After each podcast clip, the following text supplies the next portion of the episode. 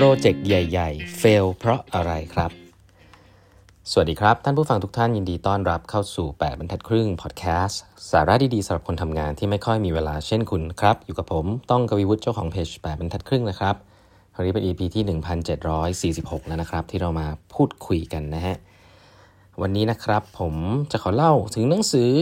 อีกเล่มหนึ่งนะฮะหนังสือเล่มนี้เนี่ยจริง ๆ แล้วเป็นเล่มที่เพิ่งอ่านเสร็จไปเลยนะฮะชื่อ หน้าปกสีส้มนะครับสวยเลยชื่อ How Big Things Get Done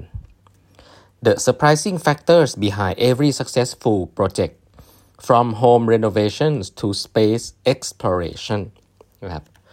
หนังสือเล่มนี้เนี่ยเขียนโดย Ben f l e r j e r k นะฮะอ่านยากมาก f l y j e r k นะครับแล้วก็ Dan Gardner นะฮะ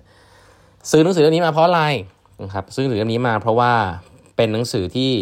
คนเขียนคำนิยมคือ Daniel Kahneman นะครับ คือคนที่เขียน Thinking Fast and Slow แล้วก็นัส Nassim Taleb นะฮะคนที่เขียน Black Swan นะครับก็สองคนนี้ผมชอบนะครับก็เมื่อแนะนำหนังสือเล่มนี้ก็ลองอ่านดูนะฮะหนังสือเล่มนี้เป็น Business Book of the Year ของ Financial Times ปี 2023 ด้วยนะครับ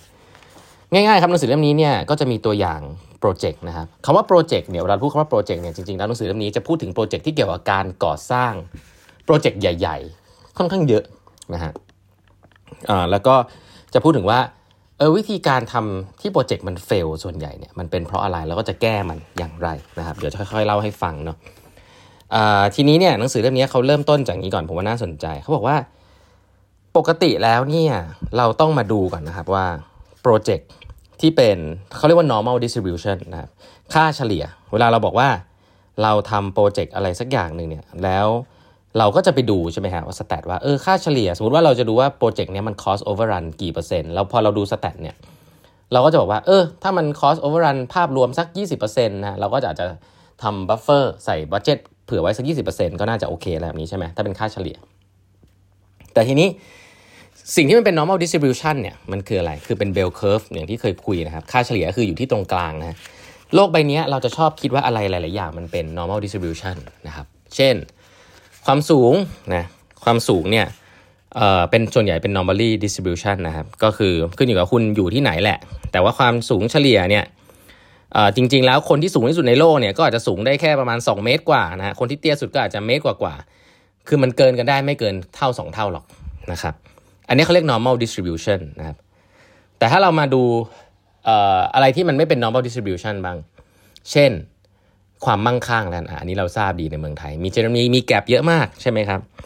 คนที่รวยที่สุดในโลกเนี่ยรวยมากกว่าคนที่ยากจน หรือว่าคนที่เป็นค่าเฉลี่ยของโลกเนี่ยประมาณ 3 ล้านเท่า ค่าเฉลี่ยของโลกเนี่ย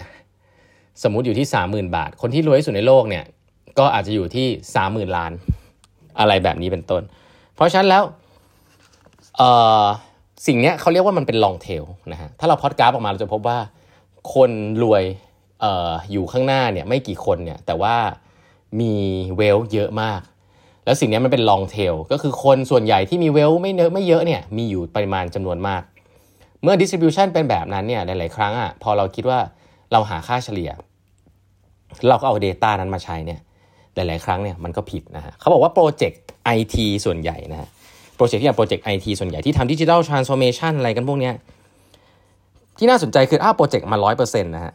โปรเจกต์โปรเจกต์ที่จะสามารถทำ on budget ได้เนี่ยมีอยู่ประมาณไม่ถึง 40%นะครับแล้วก็โปรเจกต์ที่ทำ on budget แล้วก็ on time นะฮะมีอยู่ไม่ถึง 8.5%เท่านั้นเองนะครับเพราะนั้นโปรเจกต์ส่วนใหญ่ที่เกิดขึ้นในโลกใบนี้ เกินครึ่งกว่าครึ่งนะฮะไม่สามารถควบคุม budget ได้ครับนี่คือจาก Data ที่เขามีนะครับซึ่งเขาก็พูดถึงโปรเจกต์ขนาดใหญ่นะสร้างตึกสร้าง opera house นะฮะสร้างสะพานอะไรเงี้ยนะครับ คือหนังสือเล่มนี้จริงๆ อ่านไปแล้วรู้สึกว่าจะพูดถึงโปรเจกต์ขนาดใหญ่นะครับ ที่เขามี Database เขาบอกว่าเนี่ยมันเกิดสิ่งนี้ขึ้นตลอดเวลานะครับ แล้วก็โปรเจกต์ที่เป็น IT ขนาดใหญ่เนี่ยสิ่งน่าสนใจก็คือว่าคนที่ cost overrun นะครับค่าเฉลี่ย เขาบอก 18%นะฮะของ IT project เนี่ย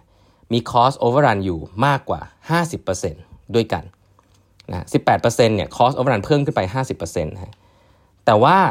ค่าเฉลี่ยของการเพิ่มมากกว่า 50%อันนั้นเนี่ยอยู่ที่ 447% overrun ครับ คือ 4 เท่า นั่นหมายความว่ามีโปรเจกต์เยอะมากๆมากๆเลยนะฮะ ที่ cost overrun ไปแบบหลายๆ เท่าตัว เป็น long tail นะฮะ ซึ่งสิ่งนี้มันทำให้เขาเห็นว่าจริง ๆ แล้วการกระจายตัว การกระจายตัวของโปรเจกต์ชนิดที่เป็นพวก ไอทีหรือโปรเจกต์ใหญ่ๆเนี่ยเป็นเขาเรียกว่า fat tail หรือ long tail นะก็คือว่ามีโปรเจกต์แบบนี้อยู่เยอะมากนะครับที่เราอาจจะไม่ทราบว่า cost overrun มันสูงมาก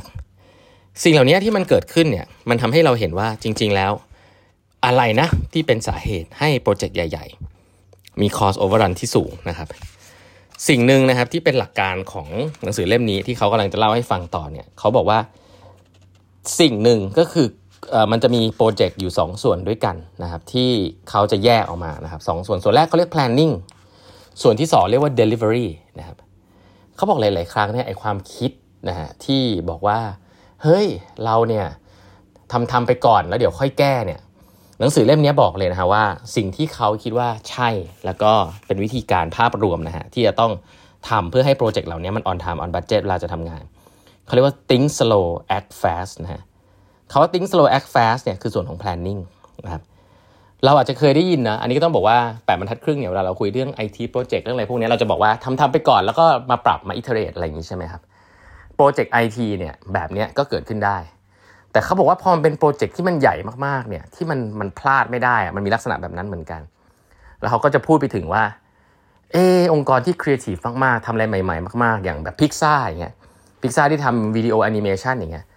เขาใช้เวลามาก ๆ เลยในกับกับการทำ planning นะฮะ แต่ว่าการทำ planning ของเขาไม่ได้เป็นการนั่งทำ powerpoint นะ แต่เป็นมันเป็นการนั่งทำ storyboard การทำ prototype การทำ prototype ที่มี cost ต่ำ แต่ว่าโปรเจกต์ลักษณะนี้เป็นโปรเจกต์ที่คุณทำ prototype ไปเหอะ fail cheap fail fast คุณทำไปเหอะ แต่เมื่อไหร่ก็ตามที่คุณจะลงกับแอนิเมชันคอมพิวเตอร์แล้วเนี่ยหรือ production เนี่ยมันจะใช้เงินเยอะมาก ช่วงนั้นแหละคือช่วงคุณต้องมั่นใจมากๆว่ามัน work จริง ๆ แล้วเนี่ยพออ่านหนังสือเล่มนี้เนี่ยซึ่งเดี๋ยวจะลงไปในรายละเอียดให้เนี่ยผมพบว่ามันเป็นอีกศาสตร์หนึ่งไม่ใช่อีกศาสตร์หนึ่งเขาพูดถึงอีกศาสตร์หนึ่งที่เป็นการทำโปรเจกต์ก่อสร้างใหญ่ ๆ แต่เขาบอกว่าโปรเจกต์ก่อสร้างใหญ่ๆที่ work และ on time on budget เนี่ยส่วนใหญ่แล้ว เป็นโปรเจกต์ที่ fail ในกระดาษเยอะมาก คือเขาจะ test แล้ว test อีกทำ prototype test โมเดล test จนแบบมั่นใจแล้วแล้วค่อยสร้างอย่างรวดเร็ว คือเขาจะไม่ปล่อยให้สร้างไปซ่อมไปสร้างไปซ่อมไป ซึ่งผมคิดว่าเรานึกออกนะเวลาเราสร้างบ้านอย่างเงี้ยสร้างไปซ่อมไปอะบ้านที่มันมีแปลนแล้วมันไม่เคลียร์สร้างไปซ่อมไปนี่คือพังเลยนะเละตุ้มเป๊ะเลย แต่การที่คุณจะทดลองในคอมพิวเตอร์นะครับคุณจะเขียนบนกระดาษ พวกนี้แม้ว่ามันจะเสียเวลา แต่ cost มันต่ำกว่ามากๆ เมื่อเทียบกับการสร้างขึ้นมาจริง ๆ อะไรก็ตามที่ cost of prototyping มันต่ำเนี่ยเราเนี่ยควรจะเทสตรงนั้นให้เยอะที่สุดนะครับซึ่งสือเล่มนี้บอกว่าเฟสนั้นเขาเรียกเฟส planning เนาะ สำหรับผมเนี่ยที่ทำพวก design thinking เนี่ยเราเรียกว่าเฟสนั้นเรียกว่า prototyping แต่เราก็ยังไม่เรียกเฟสนั้นเป็นเฟส production หรือ scale ถูกปะเพราะฉะนั้นการ prototype เพื่อ test หา product market fit ในเชิง startup ก่อนที่จะ scale เนี่ยภาษาที่ผมพูดเป็นสตาร์ทอัพแบบเนี้ยจริง ๆ แล้วอะไรกับหนังสือเล่มนี้ชัดเจน แต่หนังสือเล่มนี้เนี่ยไปพูดถึงโปรเจกต์ขนาดใหญ่นะฮะที่ส่วนใหญ่ fail ก็เพราะว่าไม่มีการทำ prototype นะครับมีไม่มีประสบการณ์ของคนที่มีประสบการณ์นะอะไรแบบเนี้ยซึ่งโปรเจกต์แบบนี้ประสบการณ์เขาบอกว่าสำคัญกว่า อาจจะสำคัญกว่ามากๆนะครับสำหรับการทดลองอะไรแบบนี้ ซึ่งหนังสือเล่มนี้มันก็เลยจะมีมุมมอง argument ที่น่าสนใจนะครับสำหรับโปรเจกต์ขนาดใหญ่ ซึ่งผมว่าเราจะเรียนรู้กับมันได้นะครับ ซึ่งเดี๋ยวมาเล่าให้ฟังว่ามีอะไรบ้างแล้วกันนะครับวันนี้เวลาหมดแล้วนะฮะฝากกด subscribe แบบพัดครึ่ง podcast ด้วยนะครับแล้วเดี๋ยวเราพบกันใหม่วันพรุ่งนี้ครับ สวัสดีครับ